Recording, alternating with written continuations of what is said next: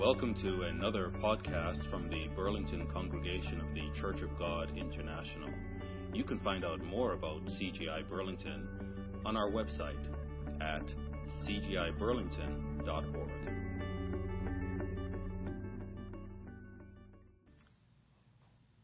So, brethren, as you know, we are going to be looking at the book of Acts, which is a bit of a change. We've been studying a bit of prophecy lately.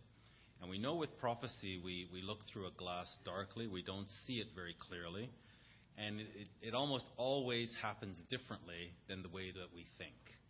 And I think we can get into trouble if we become dogmatic about prophecy. I think the, the Jews, when Christ came, they were dogmatic about how the prophecies had to unfold. And when Christ came, they couldn't recognize him because he was not fitting their understanding of prophecy even though in fact he was fulfilling the prophecies. So I think we have to watch prophecy, but we have to be careful not to be dogmatic. We have to be flexible in seeing how it unfolds. But the other thing we need to look at is history. And I think we can learn a lot from history. And, and in fact, we can use history to help us navigate the future. As prophecy unfolds, we, we have the historical record to see how our brethren in the past faced certain challenges and, and use that as encouragement and as an example as to how we should face these challenges. So I think as we review the book of Acts, I, would like to review it in the context of prophecy. That we, we know what's coming. We know that there are difficult times ahead. Well, we're not the first Christians to face critical times or difficult times. So let's look at what the early church did, what, what the true Christianity is like, and we can learn from that. I would say that Acts is to the New Testament what the book of Chronicles is to the Old Testament. So, with the Old Testament, we have the Torah, the first five books, and we establish the fundamental doctrines of God's people.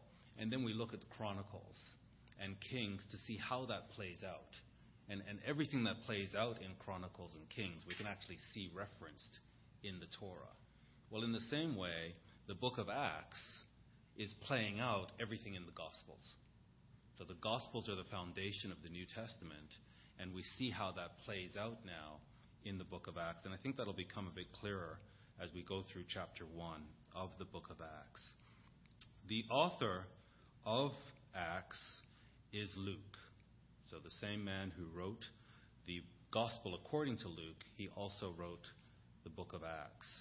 He's unusual in the sense that of the entire Bible, he is the only Gentile author. The Bible is authored by Israelites, except for Luke and Acts, which are authored by Luke. Look at Colossians 4. Colossians 4.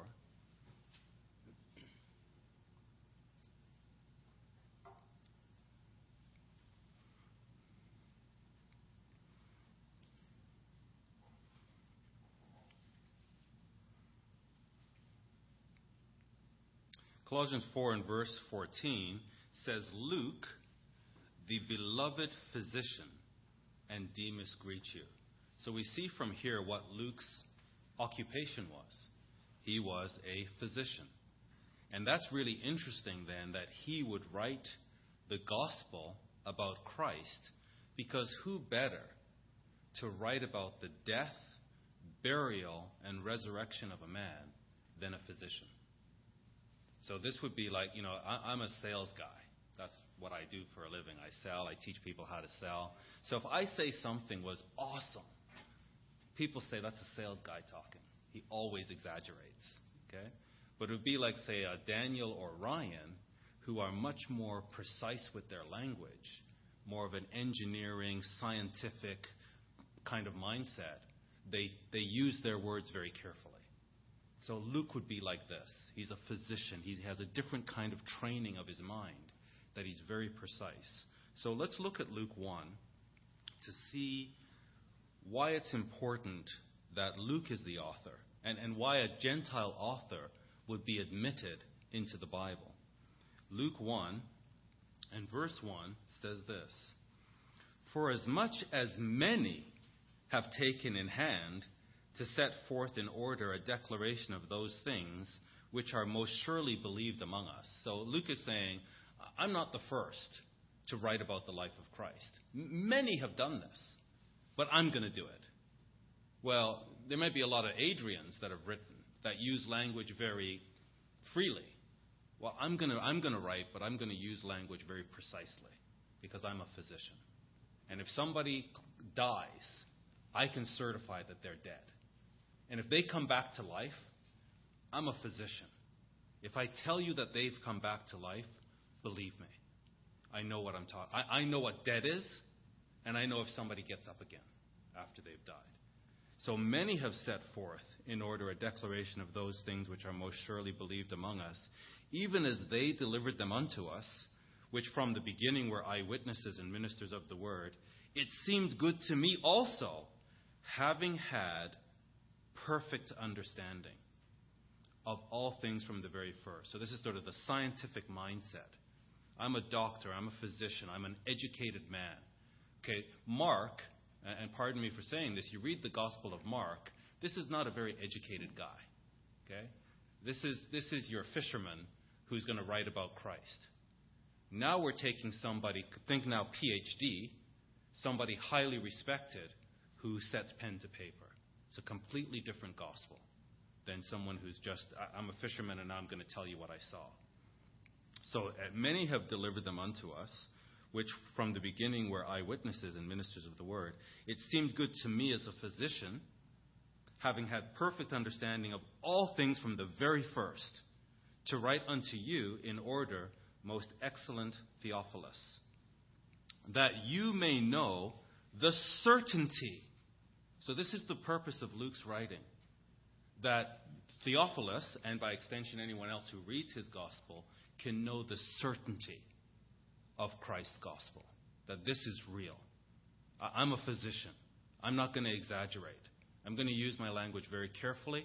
I'm going to be very detailed. You know, some people, again, I, I think of myself, I like big picture. Just give me the big idea, and I'm good. Other people, like, that's not enough. We need concrete, factual details. And that's who Luke is. Luke is both feet on the ground, concrete, factual details. And that's what he's saying here. So many people have written about this, but I'm going to write about it. Why? Because I have perfect understanding of all things from the very first to write unto you in order, most excellent Theophilus, that you might know the certainty of those things wherein you have been instructed. So that, with that as backdrop now, so there's this volume one, the gospel written to Theophilus. Now let's go to Acts 1, verse 1.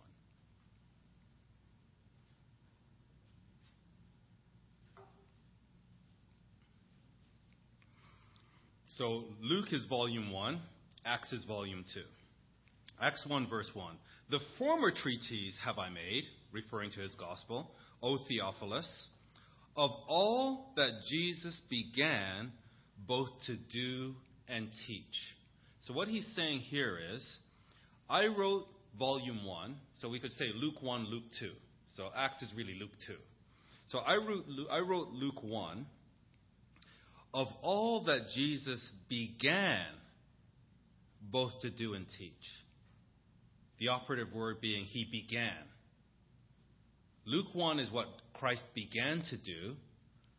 Luke 2 is what he continues to do. So you might have in your Bible the Acts of the Apostles. What Luke is saying is Luke 1 is about the acts of Christ before he died. Luke 2 is about the acts of Christ after he died and rose to heaven. Because the, the church is the body of Christ under the direction of the head of Christ, and so he continues to do the work. And so Luke 1 and Luke 2 go together, and it's all about Christ. That's what he's saying here. So Luke 1 is about what he began to do, Luke 2 is going to be a continuation. So the former treatise have I made, O Theophilus, of all that Jesus began both to do and teach, until the day in which he was taken up. So this is Luke 1 is right up until the day he was taken up. After that, the, through the Holy Spirit, after he, through the Holy Spirit, had given commandments unto the apostles whom he had chosen. So these are so we're now seeing the commandments that were given to the apostles. Notice whom he had chosen. So an apostle is an eyewitness of Christ. They, they were there. They, they held his hand. They spoke with him. They were eyewitnesses. A.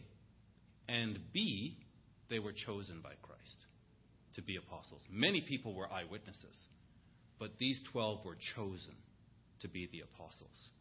So, so I'll go on record as saying we have no apostles today. Anyone today who is saying they are an apostle of Christ is a liar. Is a liar. Because you must satisfy these two conditions. You must be an eyewitness and you must be chosen by Christ. To whom also, so to these apostles whom he had chosen, to whom also he showed himself alive after his passion. Notice Luke's writing here. By many infallible proofs. This is what Luke is all about facts. Let's just talk facts. Let's talk science. I know lots of people are running up and down and saying a lot of wild things. I've got both feet on the ground. Let's talk about facts. So he died, and I, I wrote Luke 1 right up until he was taken up, and now I'm going to write Luke 2. And, in, and he, he gave these commandments to the apostles whom he had chosen. And these apostles, he showed himself alive after his passion by many infallible proofs. No one can deny that Christ came, he walked the earth, and he died. He was crucified, he was put to death. And then after his death, he appeared to his apostles, not by one proof, not by two proofs, but by many infallible proofs. It's undeniable that he appeared again after his death. This is a physician speaking. This is a well educated man. By many infallible proofs, being seen of them for 40 days. So after he died, he was with them for 40 days, which is really their, their intense schooling. So they basically went to intensive schooling for 40 days. And that's why when they come out of the 40 days and come out of Pentecost, they're, they're, they're whole new people. They receive the Holy Spirit. They've been educated by Christ. He's shown them all the scriptures, and now they go out preaching the gospel. And it's a, it's a new game. It's, it's not the men that we saw in the book of Luke. In Luke 2, they're totally different. They've been transformed by this 40 day intensive period and the receipt of the Holy Spirit. Being seen of them 40 days, and speaking of the things pertaining to the kingdom of God. That's what was on Christ's mind the kingdom of God. So they slaughtered him, they crucified him. He came back to life. He pulled his apostles aside, educated them for 40 days about the kingdom of God. That's what it's all about. Turn with me to John 20, and let's see some of these infallible proofs.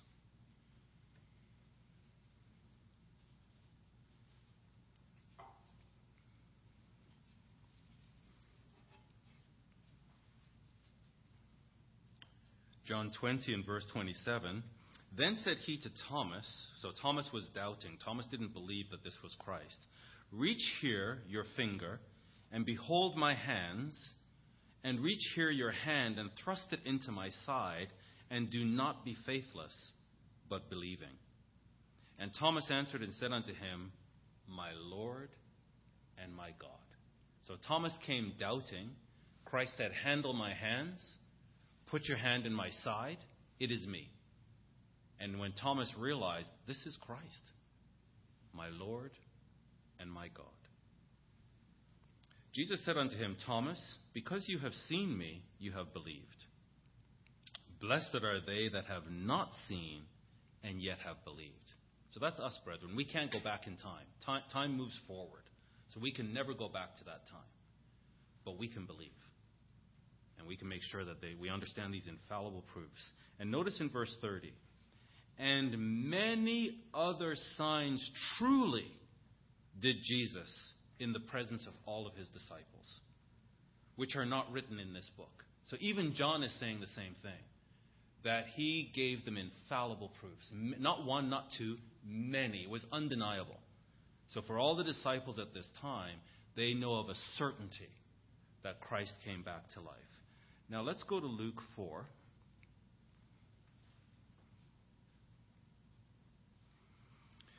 And, and we're, all, we're always going to be going back to Acts 1. So as we move around, please keep a finger in Acts 1. So notice, uh, so there was many infallible proofs. He was with them for 40 days, and he was speaking of the things pertaining to the kingdom of God. That was his focus. For 40 days, it was all about the kingdom of God. Luke 4, the beginning of the gospel. And devils, verse 41. And devils also came out of many, crying out. So he was taking these devils out of people and saying, You are Christ, the Son of God. And he, rebuking them, suffered them not to speak, for they knew that he was Christ. And when it was day, he departed and went into a desert place. And the people sought him and came unto him and stayed him that he should not depart from them. So they didn't want him to leave.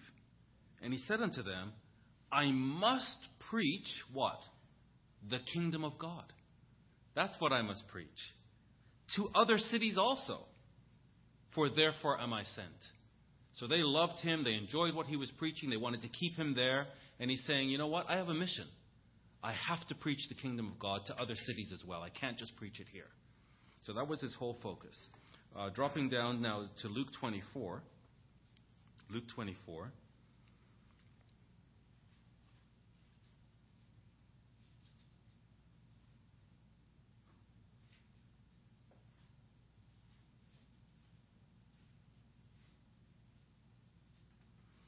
And notice this instruction in Luke 24, beginning in verse 40.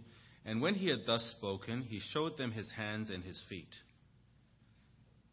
So they, they're seeing now his hands and his feet. And while they yet believed not for joy, in other words, they were so happy that he was alive that they couldn't believe it. And he's showing them his hands and feet. And they're seeing it, but it's just so unbelievable that they can't believe it. And while they believed not for joy and wondered, he said to them, Do you have any meat?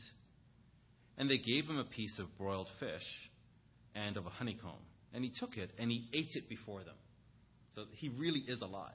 And he's having a meal with them now. And he said unto them, These are the words which I spoke to you while I was with you, that all things must be fulfilled which were written in the law of Moses, and in the prophets, and in the Psalms concerning me. Then opened he their understanding, that they might understand the Scriptures. And said unto them, Thus it is written, and thus it behooved Christ to suffer, and to rise from the dead the third day.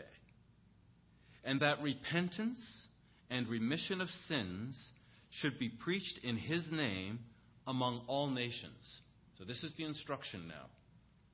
So this had to happen, and I had to die, and on the third day I had to rise. And then notice this now repentance and remission of sins must be preached in my name among all nations, beginning at Jerusalem. So somebody has to do that, and that, that's what Acts is all about. So, so we saw in the Gospel of Luke that Christ is all about preaching the kingdom of God. They wanted to retain him in the city that he was preaching, and he said, No, I have to preach to these other cities as well. And now, after his death, he's saying, Now this message must be spread to the whole earth, beginning at Jerusalem. And you have to do that. That's what the book of Acts is fulfilling this command that they begin at Jerusalem. And you are witnesses of these things. Verse 49 And behold, I send the promise of my Father upon you. But wait in the city of Jerusalem until you are endued with power from on high. So this is, this is now the introduction. This is the end of Luke 1, and he's now introducing Luke 2 by saying, We have been given instruction to take this message to the whole earth, but we have to wait in Jerusalem to receive power. Now let's go back to Acts 1.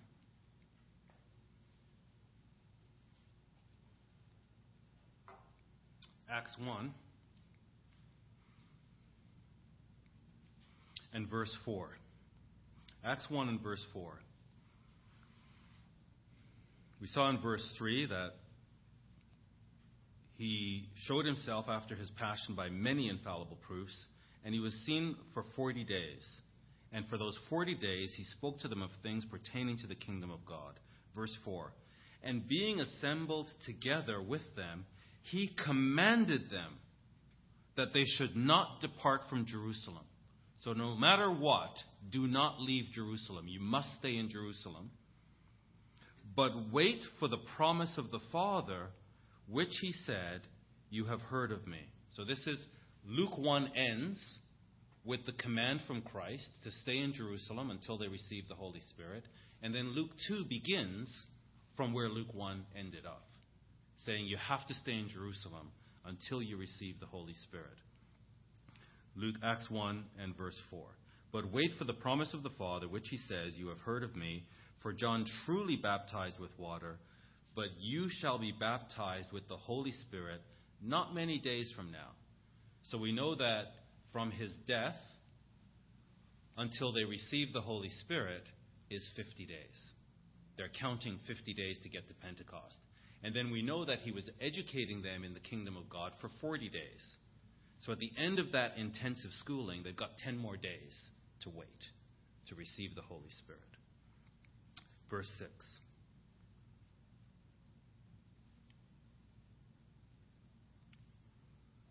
Verse 6 When they therefore were come together, they asked of him, saying, Lord, will you at this time restore again the kingdom to Israel? So this should not be read over. And they're not crazy. So, so they're asking about the kingdom. Is this the time you're going to restore the kingdom to Israel? Look at uh, Luke 19.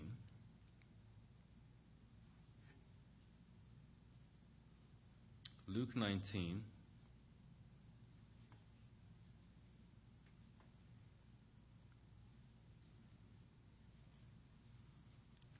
And beginning in verse 9, it says, And Jesus said unto him, This day is salvation come to this house, for so much as he also is the son of Abraham. For the Son of Man is come to seek and to save that which was lost. Verse 11. And as they heard these things, he added and he spoke a parable because he was near to Jerusalem. And because they thought the kingdom of God should immediately appear. So, because he was getting close to Jerusalem, they thought, okay, well, this is it. The kingdom of God should immediately appear. So now, back in Acts, they are told, wait here to receive the Holy Spirit and you'll be endued with power. And so their question is, oh, okay, is this the time now that you're going to restore the kingdom to Israel? So their whole mind is on the kingdom. That's what he's been educating them on for 40 days. But they want to know, is this when you restore the kingdom to Israel? Look at, uh, keep your finger here, and let's go to Jeremiah 33 to see where this is coming from.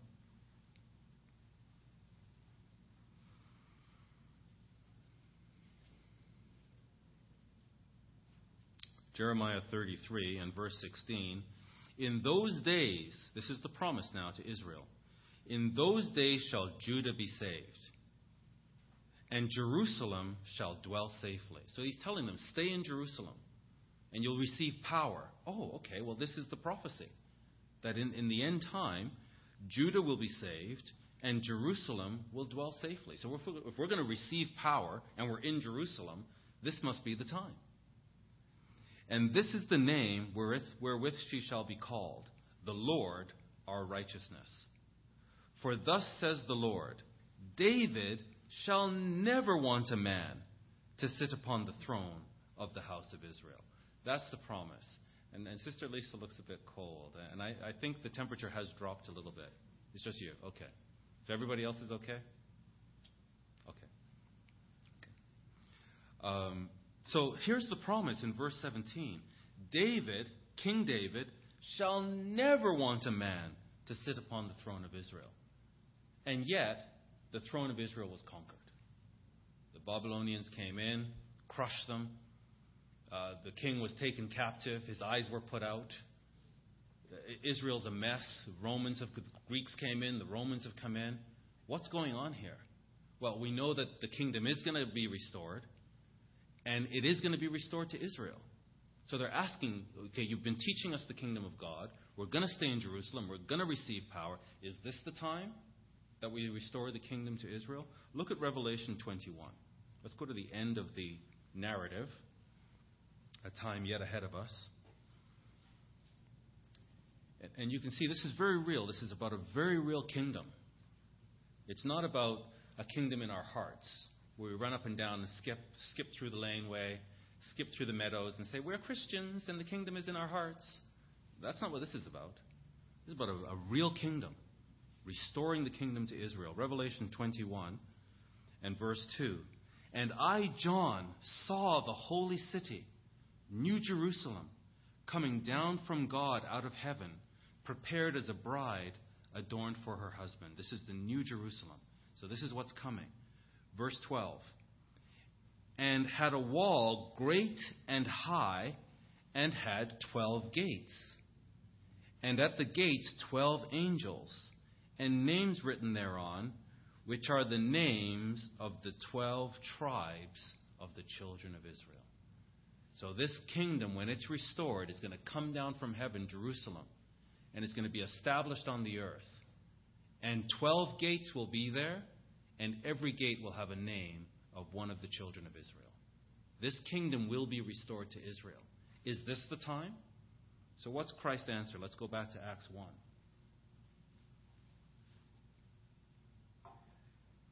Acts 1 and verse 7, he says to them, basically, if I could summarize what he says, Look, I've been teaching you the kingdom of God for 40 days. Don't you get it? The kingdom of God is in our hearts. We just run around and skip and say, Oh, how lovely it is to be Christian. He didn't say that. He didn't say, Are you out of your mind? What are you asking about? He said, It's not your business. What you're asking for will surely happen. The kingdom of God is the kingdom that belongs to Israel. God has a covenant with mankind, and that covenant is through Israel. And you're either part of the Israelite covenant or God has nothing to do with you. There is no other covenant. And I'm sorry, if you're not Israelite, get over it. God has to work with somebody. It could have been anybody. God was looking for a righteous man, and he found that in Abraham. And he blessed Abraham and his descendants to Israel. And so what if you're not an Israelite? Because God says, In you shall all the families of the earth be blessed. So let's not get our egos involved here. The blessing is with Abraham, period. And that blessing went down to Israel. And you're either in, you either are grafted into the Israelite covenant or God has nothing to do with you. There is no other covenant. And the kingdom is Israel's. And it will be restored to Israel.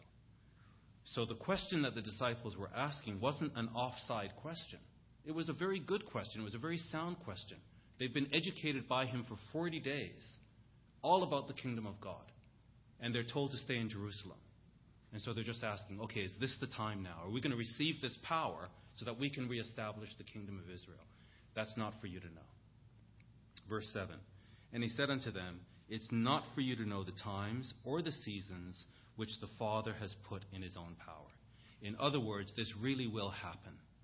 But that's the Father's business, it's not your business. Verse 8. Instead, here's what your business is. But, so don't worry about that. Instead, you shall receive power after the Holy Spirit is come upon you, and you shall be witnesses unto me both in Jerusalem. So it, I want you to stay in Jerusalem because you're going to be witnesses to me in Jerusalem, and in all Judea, and in Samaria, and unto the uttermost part of the earth. And this now is the table of contents for Luke 2. So as we go through the Luke 2, we're going to see this play out.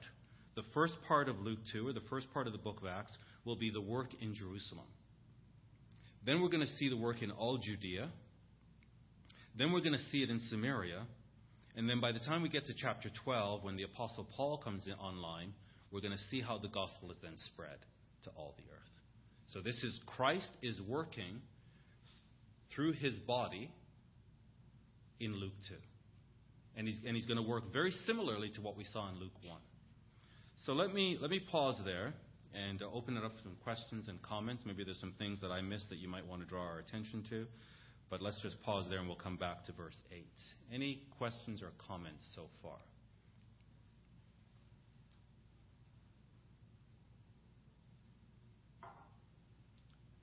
And Rachel, I saw a hand go up.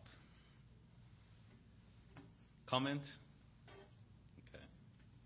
Brother Ray. Uh, yeah, just one. Uh, uh, when you said that uh, Jesus chose the apostles, Yes. Wasn't it the Father that actually chose the apostles? And because there was a scripture that later on that Jesus said, uh, "I have not lost all any you have given me," meaning the apostles, except the one, uh, Judas. I don't know if that scripture is referring specifically to the apostles or if it's referring to everyone who was given. Christ is the shepherd, if it was referring to all the sheep, saying that he will not lose any of his sheep. Um, but the apostles, Christ is the head of the church. And, and, and it's not me saying it, it's the scripture. So we read it here in verse 2, where it says, Until the day in which he, Christ, was taken up, after that he, through the Holy Spirit, had given commandments unto the apostles whom he, Christ, had chosen. I guess in effect he did cho- chose them, but uh, you know the same way he says no one can come to me except the Father call him. That's right. Is, is uh, the point I'm trying to make? Yes. That it's actually the Father that does does the selecting.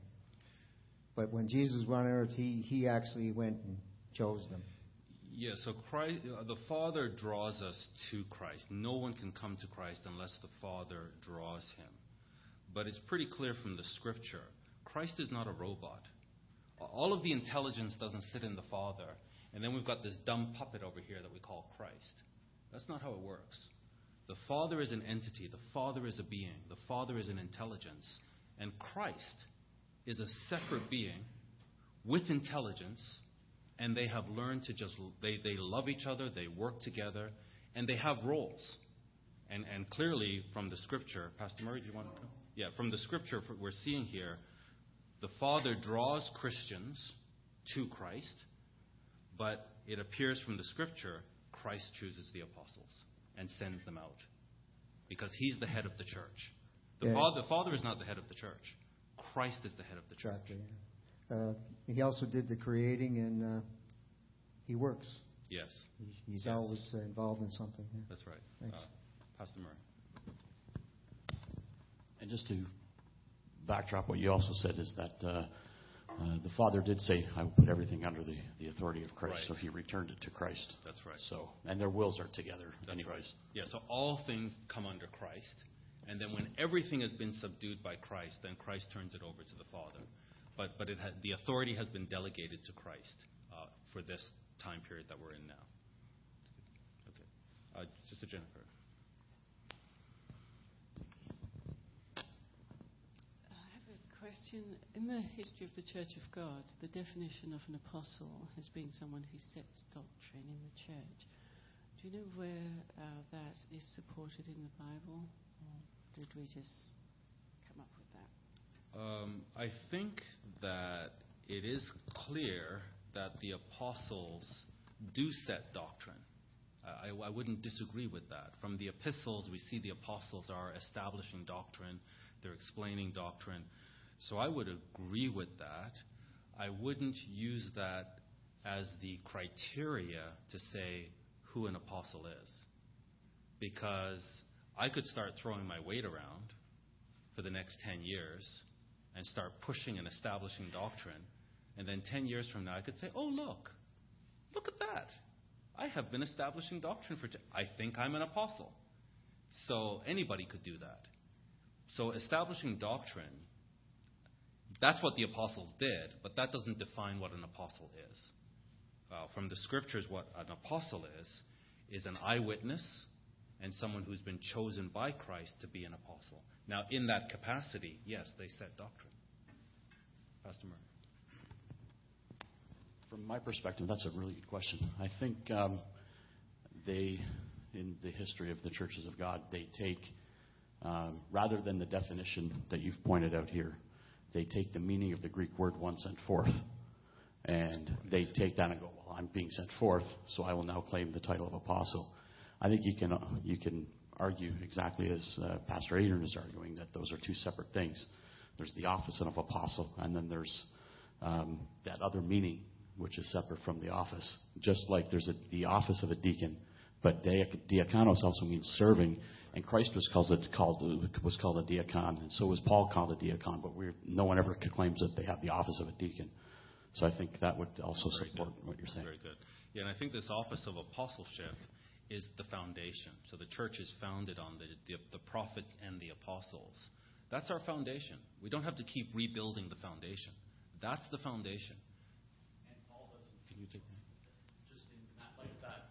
Those, ex- those exact two definitions, Paul doesn't uh, contravene that either. He was a witness, and he was exactly. Very good uh, taught by Christ and Very commissioned by. Christ. Very good point. Exactly. Okay. Alrighty. Uh, just one more thing. Yes. Like Columbo, just one more thing. uh, is it true that only an apostle can uh, pen scripture? Or, or uh, in the New Testament, I mean, you know, was it only apostles that actually penned scripture? Can you? Uh, yeah. Sorry. We're reading Luke. We're reading Luke. So there's your Um, answer. Jude. I don't know that Yeah. Jude was. Anyway, So I'll be there's- quiet now. Yeah, that's good. So there's the answer. So Luke, Jude, these were uh, Luke was not an apostle; he was a disciple, but yet he's he's penned scripture. Okay, let's uh, continue. Let's go back to Acts eight. So in Acts eight, we have the table of contents.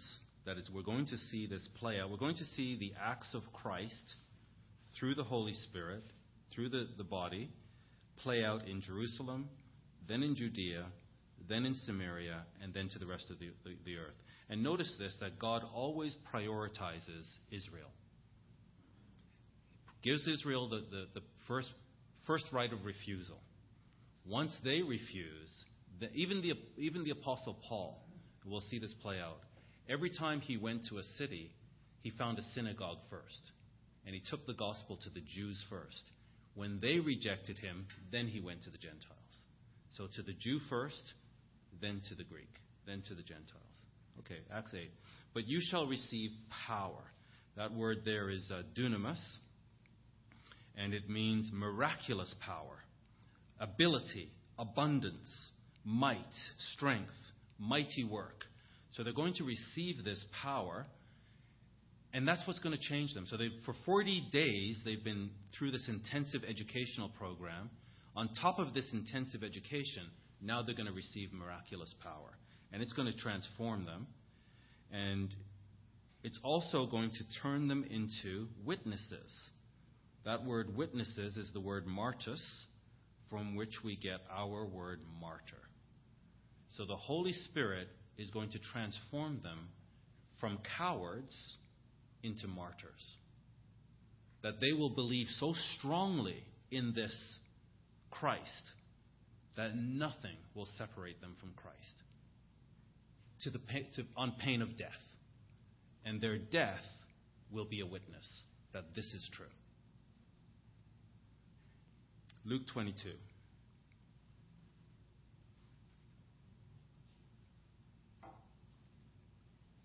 Luke 22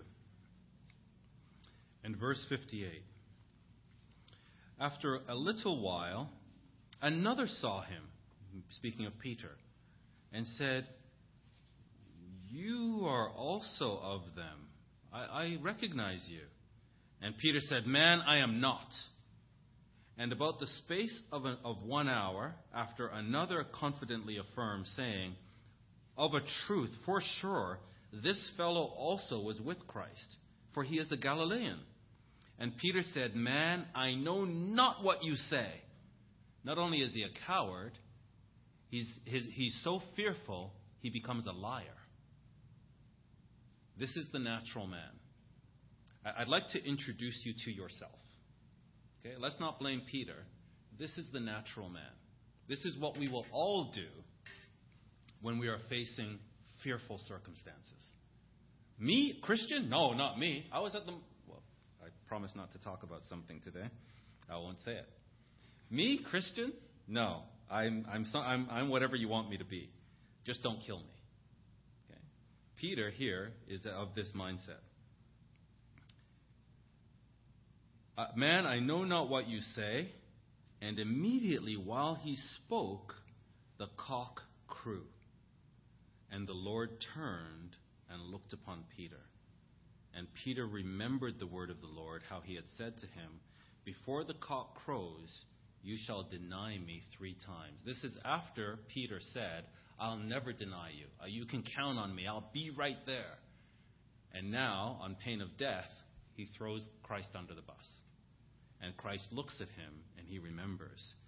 Verse 62 And Peter went out and wept bitterly.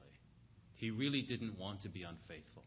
He, he, he really wanted to be loyal to Christ. But when his skin was threatened, he let go of Christ. This is the natural man. Back in Acts 1, let's go back to Acts 1, Christ is promising these same men dunamis. You're going to receive power. The Holy Spirit is going to come upon you, and you're going to receive miraculous power that's going to enable you to be my martyrs. And all of them were martyred except for John. We need this power because by ourselves we will sell Christ down the river. We will betray Christ. Every one of us will betray Christ. Not only will we betray Christ, we'll betray each other unless we have this miraculous power. And then we will be martyrs. And people will know wow, this thing called Christianity, it must be true. No one would stand up like that. No one would face that fearful foe and not back down unless they were certain of what's beyond the grave. And that's what we need, brethren. The times ahead are difficult times. We need to receive this power so that we can be witnesses of Christ. Verse 9. And when he had spoken these things, while they beheld, so this is now on the 40th day, he was with them for 40 days. So while he's speaking these things and while they're watching him, he was taken up, and a cloud received him out of their sight. And while they looked steadfastly toward heaven, so he's just been taken, he was there talking to them, and then he was just taken up, and they're watching, watching, watching, watching. And while they beheld steadfastly toward heaven as he went up, behold, two men stood by them in white apparel, which also said, You men of Galilee, why stand you gazing up into heaven? This same Jesus, which is taken up from you into heaven, shall so come in like manner as you have seen him go into heaven. So you just watched him. We were just here talking to him, and he just went up to the heaven. And they're there staring, perplexed. Suddenly, two men appear and say, The same way you saw him go up to heaven, that's the same way he's coming back. And let's hold your place here and let's go to Revelation 1.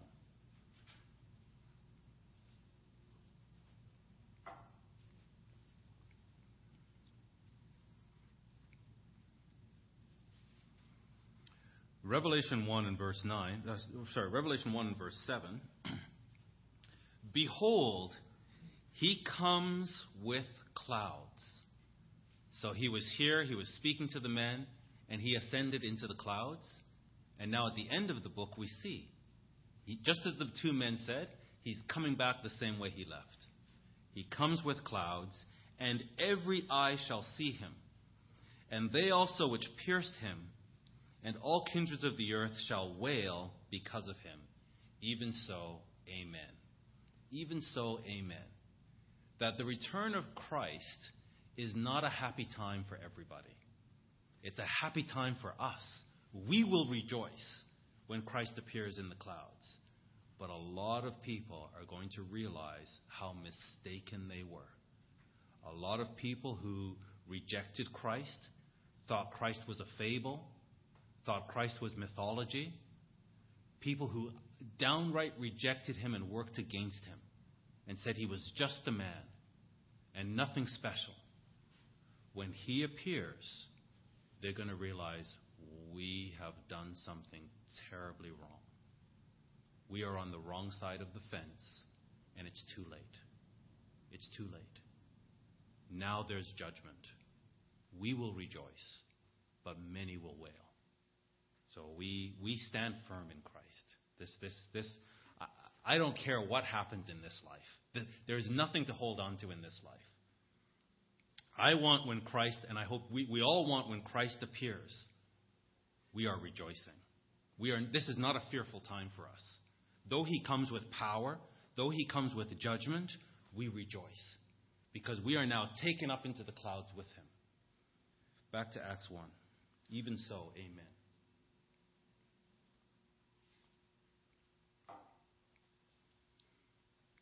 So many are taking Christ for granted. So many are demeaning Christ. It's, it's easy to have humor. You can do all the cartoons you want about Christ, nobody objects, but he's coming with power. He's coming with power. Acts 1 and verse 12. Then returned they, oh, sorry, verse 9. Acts 1 and verse 9. No, I'm sorry. We went to, verse 12. Then returned they unto Jerusalem from the mount called Olivet, which is from Jerusalem a Sabbath day's journey. So it was less, I think it was about a, under a mile was a Sabbath day's journey. So they went back to Jerusalem. And when they were come in, they went up into an upper room. Maybe this is the same place they had the Passover, we're not sure. They went into an upper room where abode both Peter and James and John and Andrew, Philip, Thomas, Bartholomew and Matthew, James the son of Alphaeus, and Simon the Zealot, and Judas the brother of James. These all continued with one accord in prayer and supplication. So Christ was with them for 40 days, giving them this intensive education program. On the 40th day, he was taken up. They now have 10 days to go to get to Pentecost. And it's saying here that they continued in one accord. They, they, were, they were convinced. There were many infallible proofs. Christ was with them. They know they, they don't need to guess. They don't need to think, I think Christ is the way. I, I think Christ is God. No, Thomas handled him and said, My Lord and my God. You are my God. And then he was taken up. And now they continue. This word continue, proskartereo in the Greek, it means to be constantly diligent, to adhere closely to a thing. It, it's like you're, you're addicted to something. So after Christ left, they were addicted in one accord to prayer and supplication with the women and Mary, the mother of Jesus, and with his brethren. And notice the women are a part of this. It's not like the women are often uh, in the basement and, and the men, we get together and we do the thing. The, the women are as much a part of this as the men. So they're with one accord. Now, we come to verse 15. Remember Peter's personality. We were just talking about this earlier. He, he's the impulsive one. He's the, one, he's the actor. He's like, there's time for action. Let's do this now. So Peter's the impulsive one, very decisive. Let's go. Okay? So Acts 15, uh, Acts 1, verse 15. And in those days, Peter stood up in the midst of the disciples and said, So he see, there's something to be done here. Peter's the man of action. So he stands up in the midst of the disciples and says, The number of names together were about 120. So we have about 120 disciples of Christ here. Men and brethren, this scripture must needs have been fulfilled, which the Holy Spirit by the mouth of David spoke before concerning Judas. We've got a problem. But the problem was foreordained. The scripture spoke that there had to be this thing. So we have this problem concerning Judas, which was guide to them that took Jesus. He betrayed Jesus. For he was numbered with us and had obtained part of this ministry. Now this man purchased the field with the reward of iniquity. And falling headlong, he burst asunder in the midst, and all his bowels gushed out. So he got his due reward. And it was known unto all the dwellers at Jerusalem, insomuch that this field is called in their proper tongue Aceldama, that is to say, the field of blood. For it is written in the book of Psalms, Let his habitation be desolate, let no man dwell therein, and his bishopric let another take. So that's what's written in the book of Psalms, that his bishopric should be stripped from him, and another should take it.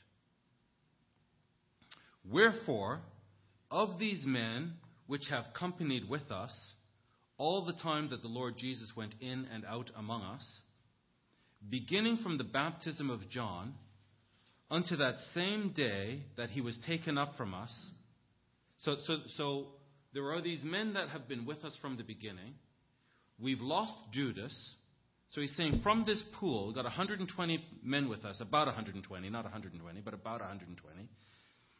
So from this pool of men who were with us from the beginning, from the baptism of John, unto the same day that Christ was taken up from us, must one be ordained to be a witness with us of his resurrection.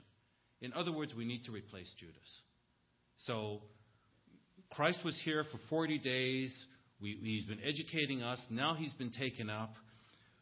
We have 11 of us now who are the martyrs, ordained to be the, the witnesses. We need another one to replace Judas. And so I, I see the need. I'm going to stand up and say something. We need to do this right away. Verse 23.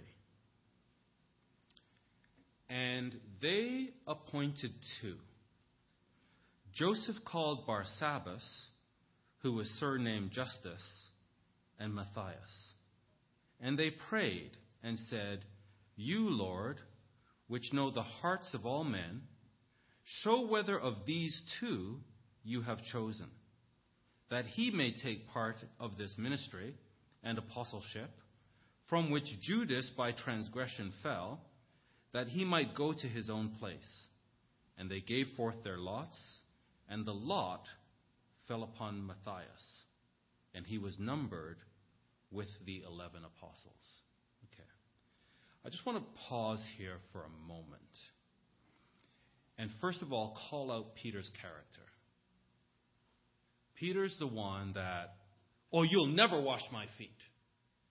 And then Christ is like, okay, if I don't wash your feet, then you have nothing to do with me. Oh, well, then not just my feet, everything. No, just your feet. So, so Peter's this very impulsive man. Judas is lost. We only have 11 apostles. Christ says, You're going to be my martyrs. He says, We need another one. We need someone to replace Judas. Notice in verse 23 that they appointed two. So we pick two people. And then we're going to flip a coin. And we're going to say to God, Tell us which of these two you want to replace Judas. I'm just going to ask the question what if God doesn't want either of them? Because if we go to verse 3 of Acts 1, it says an apostle is an eyewitness and it's somebody chosen by Christ. Here it says they appointed two and said, We're going to flip a coin and tell us, Christ, which of these two that we've chosen do you want? Well, that, to me, negates the very definition of an apostle. You don't choose. Christ chooses. And by the way, I'm going to speak for Christ here. I've already chosen the Apostle Paul. I'm preparing the replacement for Judah. Now, or Judas. We, we flip the coin, we do some sort of lot, and it's, oh, it's tails. Must be Matthias. And I'm sure um, Justus, not Justice, Bar, Barsabbas was thrilled. Okay? This is not something you rush into to say, oh, pick me, pick me. It's like, this is high stakes. So I shouldn't say thrilled, relieved. I'm sure Barsabbas was relieved. So Matthias is chosen. I, I challenge you to show me anywhere in the scriptures where Matthias bears any fruit, where he's even mentioned again. I think this is completely man made and a disaster. and Peter's impulsiveness. Because all over the scripture, the Apostle Paul bears fruit. Let's look at 1 Corinthians 15.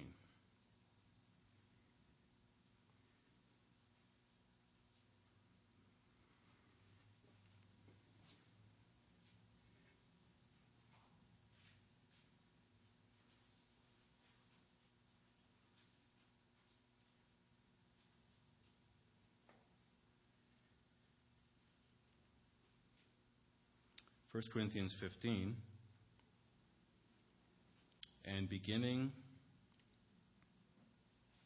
in verse 4, and that he was buried, speaking of Christ, and he rose again the third day according to the scriptures, did it exactly the way the scriptures said it would happen.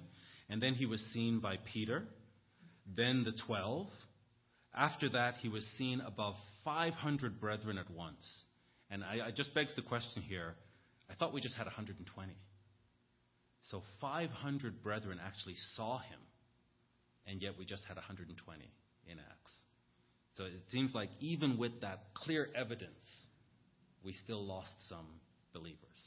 But I, I, don't know about that. But it's just strange to me that there's 500 brethren that saw him, and only 100 or 20 are counted uh, as they're heading into Pentecost. Of whom the greater part remain unto this day but some have died. So we have infallible proof. Of, you know, you need two witnesses for something to be true. We've got over 500 witnesses. After that, he was seen by James, then all of the apostles, and last of all, he was seen by me. So that's the first definition of an apostle. You have to be an eyewitness. Paul was an eyewitness. As of one born out of due time. Notice here, verse 9 For I am the least of the apostles. So, in fact, I didn't call out in, in Acts. Well, we'll go back there in a second. Um, I'm the least of the apostles. So I, I am an apostle. I, I, think, I think I'm the least. Why? And I'm not even meet to be called an apostle. I, they shouldn't even call me an apostle. Why? Because I persecuted the church of God. So I'm the least, but I am an apostle. It's just I'm the least of them because I, I, I killed people. I persecuted people. Let's go back to Acts 1.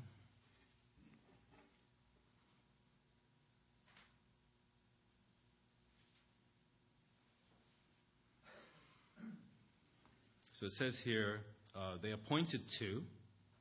They appointed two, not Christ. In verse 2, we see that Christ chooses the apostles. And then in verse 6, they gave forth their lots, and the lot fell upon, verse 26, the lot fell upon Matthias, and he was numbered with the 11 apostles. Luke doesn't actually say he was an apostle. Luke never says Matthias was an apostle. Now, notice this, and, and we'll just go through this quickly. Um, if you look at Romans, uh, you can just jot these down. Romans 1, verse 1. Paul, a servant of Jesus Christ, called to be an apostle, separated unto the gospel of God. 1 Corinthians 1, verse 1. Paul, called to be an apostle of Jesus Christ through the will of God. 2 Corinthians 1, verse 1. Paul, an apostle of Jesus Christ by the will of God. Galatians 1, verse 1. Paul, an apostle, not of men, neither by men, but by Jesus Christ. Ephesians 1, verse 1. Paul, an apostle of Jesus Christ by the will of God. Colossians 1, verse 1. Paul, an apostle of Jesus Christ by the will of God. 1 Timothy 1, verse 1. Paul, an apostle of Jesus Christ by the commandment of God, our Savior and Lord Jesus Christ. 2 Timothy 1, verse 1. Paul, an apostle of Jesus Christ by the will of God. Titus 1. Paul, a servant of God and an apostle of Jesus Christ. I think there's no doubt that Christ chose Paul to be an apostle. Matthias, there's no fruit. It's just, we'll flip a coin, it's going to be one of these two. How do you know it's either of them? Because Christ did not choose them, men chose them. Let's conclude the study, just the first part of Acts 2. So they're waiting in Jerusalem. They had intensive education for 40 days. They're continuing for 10 days, fasting and prayer. And then in chapter 2, verse 1, and when the day of Pentecost finally arrived, 10 more days to go after Christ was ascended, after Christ ascended, finally come to the 50th day, it was fully come they were all with one accord in one place. We saw that from the earlier verse. They were doing, they were all in one accord. It's not just on the day of Pentecost. Leading right up to the day of Pentecost, they were counting, and then on the day of Pentecost, it was fulfilled, and they were all in with one accord in one place. And suddenly, there came a sound from heaven as of a rushing mighty wind, and it filled all the house where they were sitting. So this is the dunamis that they were promised in Jerusalem.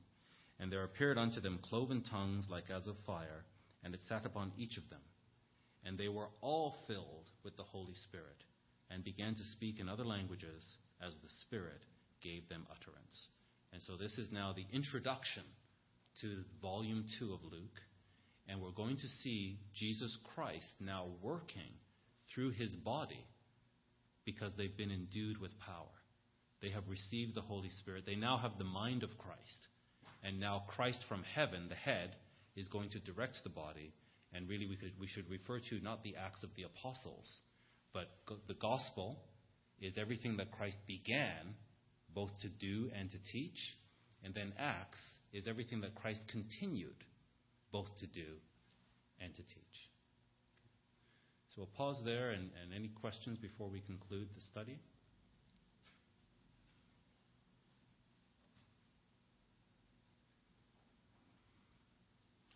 Brother Jan. I just may have a, you know, just comments about Matthias, and I wouldn't be so quickly to destroy his reputation. Uh, flipping a coin, so to speak, is also biblical. It was used in the Old Testament as a Urim and Thummim in different sort of godly guidance. Even distributing the land, I think that was the part where they chose to decide. So we don't know much about Matthias, but we don't know much about Andrew. And other of the apostles, how fruitful they were or they were not. So that's just my observation Yeah. from your comment. So appreciate that. And yes, casting lots is biblical. Um, by saying that we do not, or for me saying I don't recognize him as an apostle, this has nothing to do with his reputation. Nothing at all. There were 120 devout Christian men and women who are true believers. They're just not apostles. So the, bod- the body of Christ is the body.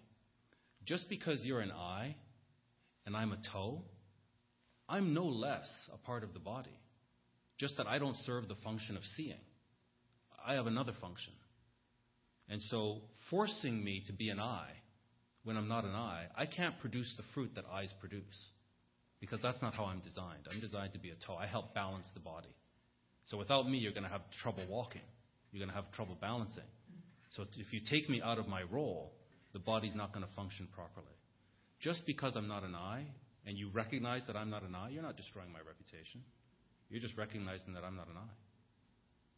So we're not, in no, in no, in no way, both of these men, Barsabbas and Matthias, obviously have phenomenal reputation. Among 120 brethren, these two were picked as saying, we think it's one of these two. So they're clearly remarkable men. But there's no evidence that Christ chose them.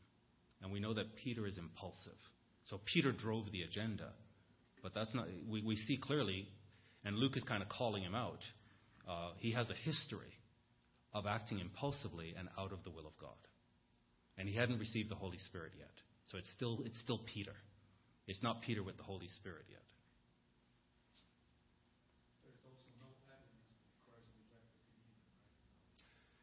Certainly not as a believer, but as far as apostleship goes, he's never mentioned again. And I, I think all of the other apostles are mentioned, but this man is never mentioned. And, and, and Luke never says that he's an apostle. But clearly, the scripture shows that Paul is an apostle. And, and 12 is a significant number. So there's 12 apostles, and Paul is one of the 12. So it's not 13 apostles. Sorry, Sister Jennifer? Did you have a comment? Yes, I thought I saw your hand up now. Okay. Yep. So, I mean, and again, that's just for consideration. I'm not saying this is doctrine. I'm saying it's certainly worth considering. Uh, yeah. Sorry. Frog in my throat. uh, an apostle is one sent, correct? So Jesus was actually an apostle of God the Father because he sent Jesus. And only someone who was an eyewitness to Jesus could be an apostle. That's what I was meant to say before. Only an eyewitness of the ministry and death and resurrection of Jesus could actually be an apostle. And chosen by Christ. And chosen by Christ. And uh, wasn't Paul taught? Isn't there a scripture that Paul was taught by Christ? Yes. So he received the teachings of Christ that he didn't get when he, That's wasn't right. traveling with the uh, apostles. He received them in the desert or something. That's right. So he did receive uh, the correct uh, uh, format of, Correct. that Jesus required to be an apostle. That's right. Very good. All righty. Why don't we uh, break? Have a break. This has been a podcast from the Burlington congregation of the Church of God International. We hope you are blessed by it. To find out more about CGI Burlington, visit our website at cgiburlington.org.